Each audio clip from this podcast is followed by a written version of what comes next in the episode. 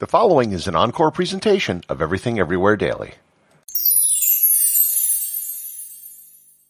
In 1815, one of the most catastrophic and deadly events in recorded human history occurred in Indonesia. A volcanic explosion took place, which was larger than anything any human had ever witnessed in over 10,000 years. The total global death toll from the event may have been as high as the tens of millions. Learn more about the Mount Tambora explosion on this episode of Everything Everywhere Daily.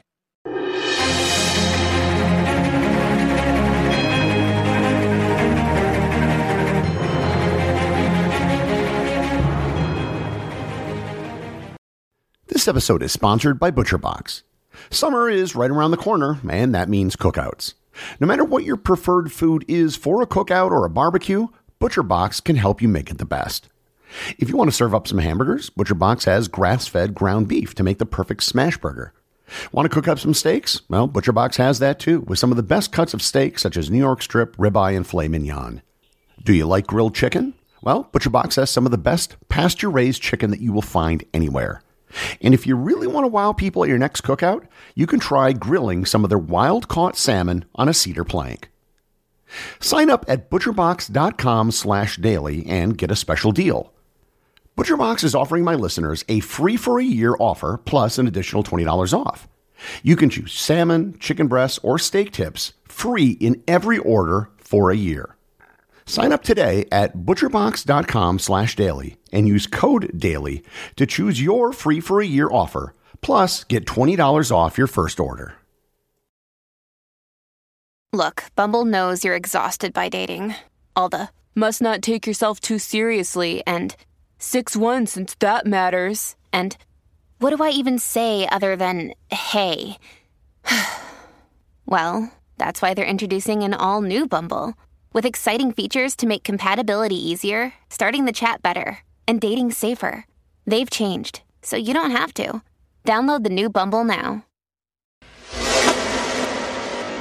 Mount Tambora is located 175 miles east of the island of Bali in Indonesia. Prior to the 1815 explosion, it was one of the tallest mountains in Indonesia at approximately 4,300 meters or 14,100 feet high. For centuries prior, the mountain had been dormant. However, there's a big difference between a dormant volcano and an extinct volcano. It can be very difficult to tell the difference between the two, as a dormant volcano can be inactive for thousands of years before coming back to life. The volcano on the island of Montserrat was considered to be extinct before erupting in 1995, and the Four Peaked Mountain in Alaska hadn't been active for 10,000 years before it erupted in 2006. Geology was still in its infancy in 1815, so no one was prepared or expected what was about to happen. What was happening is that deep below Mount Tambor, a magma chamber had been slowly filling over centuries, miles below the surface. The magma chamber was emptied at some point in the distant past and slowly began to refill.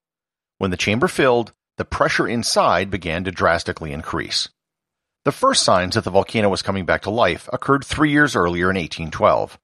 The volcano began to rumble and steam started to rise. Things remained at this low level of activity for about three years, until April 5, 1815. On April 5th, a giant explosion took place. The explosion was heard almost a thousand miles away on various islands around the Indonesian archipelago. Many people thought that it sounded like gunfire. This was just the start of would be almost two weeks of continuous eruptions. The next day, on April 6th, ash began falling on the eastern side of the Isle of Java. On April 10th, the biggest eruption yet took place. Witnesses saw three giant plumes of lava that shot up from the volcano, and then fiery lava began flowing out, covering the entire mountain. Pyroclastic flows of hot gas and volcanic matter came down the side of the mountain at over 100 miles per hour, destroying the village of Tambora. It was like what buried the city of Pompeii in Italy, only hundreds of times greater. The heat of the pyroclastic flows caused winds that were hurricane strength, which uprooted trees. A column of smoke and ash was sent 25 miles into the stratosphere. Pumice ejected from the volcano would float on the water and was so thick that ships couldn't leave the port. The explosions continued until April 11th. Ash and pumice continued to be thrown into the sky for another six days. The major activity on the volcano didn't cease until April 17th, and minor activity continued on Tambora through July. By any measure you choose, the Tambora explosion was the greatest volcanic eruption in at least the last 10,000 years, and maybe even since the mega Mount Toba eruption 70,000 years earlier, which is absolutely going to be a future episode. The eruption devastated the island of Sumbawa where it was located, as well as nearby islands such as Lombok. Sumbawa was covered in a meter and a half of volcanic ash. The forests and crops on the island and many nearby islands were totally destroyed. The explosion on April 10th caused a tsunami that killed thousands on nearby islands. The 14,000 foot volcano had lost nearly 4,000 feet of its height, being reduced to only 9,350 feet tall. To put the Tambora explosion into perspective, it was about 100 times bigger than the Mount St. Helens explosion and about 10 times bigger than the Krakatoa explosion 68 years later. On the Volcanic Explosivity Index, the Tambora eruption ranked a 7 which is the highest score ever recorded in human history. However, as great as all of the destruction was in the immediate area, it was nothing compared to the long-term effects from the volcano all around the world. As the ash was shot into the upper atmosphere, many of the larger particles quickly fell down. However, finer particles and sulfur dioxide remained in the atmosphere for years. All of that particulate matter in the atmosphere was the cause of some spectacular sunsets, as well as dropping the global temperature several degrees. 1816 became known as the year without a summer, as the world saw its coldest summer in centuries. In Quebec City, for example, they had a foot of snowfall in June. People took out their horse sleighs in New England and used them after the June snowfalls. One person named Pharaoh Chesney of Virginia would later recall, quote, on July 4th, water froze in cisterns and snow fell again, with Independence Day celebrants moving inside churches where hearth fires warmed things a mite. Frosts were reported in Virginia on August 21st and 22nd. In India, it radically affected the monsoon schedule, which resulted in three failed harvests and an outbreak of cholera which spread through much of South and Central Asia. In China, crops died due to extremely late frosts and disrupted rain cycles. The global crop failures around the world led to famine. The islands immediately around Tambora suffered famine almost immediately after the eruption, as all the fields were destroyed and there was no way to get them food given the conditions in the early 19th century. Their fresh water supplies were also contaminated by the volcano. In Europe, the crop failures led to riots. It was the worst famine of the 19th century and the last great famine to occur in Europe. A typhus outbreak also occurred in many major cities around Europe due to the conditions. In Ireland, it led to an increase in rainfall which flooded the fields and ruined the crop. It rained continuously in Ireland for eight straight weeks. In the United States, it led to failed crops and significant social changes.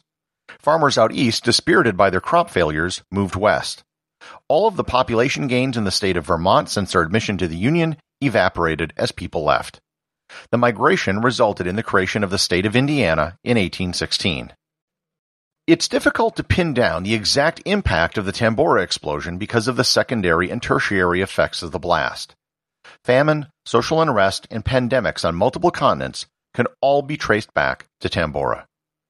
The death toll has been estimated as high as a quarter million people, but those estimates are only for the immediate impact of the explosion in the area around Indonesia. Once you factor in the other effects of the atmospheric ash from India, China, Europe, and North America, the death toll is probably in the tens of millions.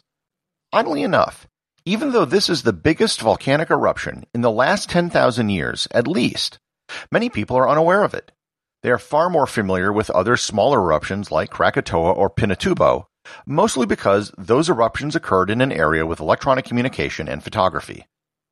Tambora has been mostly forgotten, even though it was an order of magnitude larger than any other eruption in recent memory. The lesson of Tambora is that something can happen on an unknown island on the other side of the world that can have dramatic repercussions all over the earth. The associate producer of Everything Everywhere Daily is Thor Thompson. If you'd like to support the show, please donate over at patreon.com. There is content only available to supporters, merchandise, and even opportunities for a show producer credit. If you know someone you think would enjoy the show, please share it with them. Also remember, if you leave a five-star review, I'll read your review on the show.